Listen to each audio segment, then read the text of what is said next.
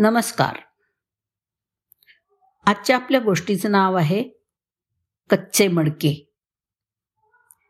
एकदा सर्व संत मंडळी चंद्रभागेच्या तीरावर जमली होती.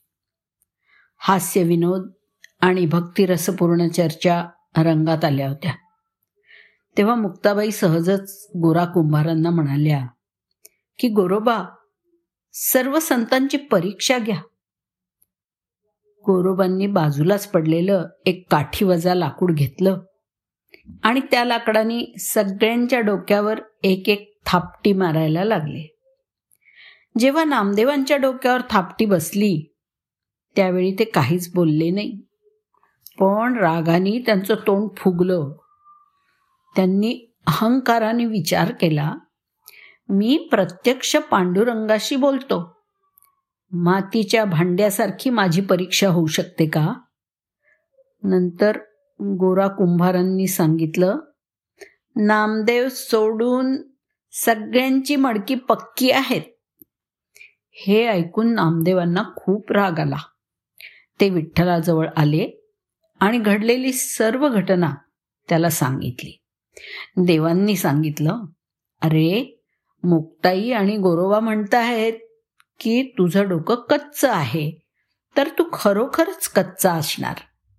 कारण तू सद्गुरूंचा आश्रय घेतला नाहीस. माझा विसोबा खेचर म्हणून एक भक्त आहे त्याच्याकडे तू जा. तो तुला ज्ञान देईल. मग संत नामदेव विसोबा खेचरांकडे आले. तेव्हा विसोबा खेचर महादेवाच्या पिंडीवर पाय ठेवून झोपले होते. ते पाहिल्यावरती नामदेवांना काही आवडलं नाही ते. विसोबांना ते म्हणाले शिवलिंगावरून आपले पाय बाजूला काढून ठेवा. त्यावेळी विसोबा नामदेवांना म्हणाले बाबा रे मी खूप दमलो आहे. ज्या ठिकाणी शिवाचं अस्तित्व नाही अशा ठिकाणी तूच माझे पाय उचलून ठेव. त्याप्रमाणे नामदेवांनी त्यांचे पाय उचलून जरा बाजूला ठेवले. तोच त्या ठिकाणी शंकराचं लिंग आहे असं त्यांना दिसलं.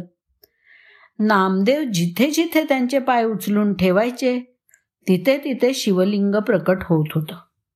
त्यामुळे सगळा गाभारा शिवलिंगांनी भरून गेला. हे पाहून नामदेवांना आश्चर्य वाटलं. त्यावेळी विसोबा खेचरांनी सांगितलं भगवंत सर्वत्र आहे. पण या इंद्रियांनी आपल्याला त्याची जाणीव होत नाही. नामदेवांच्या ठिकाणी भक्ती होती. गुरुकृपेमुळेच सर्वत्र ब्रह्म आहे याचं त्यांना ज्ञान झालं. संत नामदेव परमेश्वराच्या सगुण रूपाशी एकरूप होते.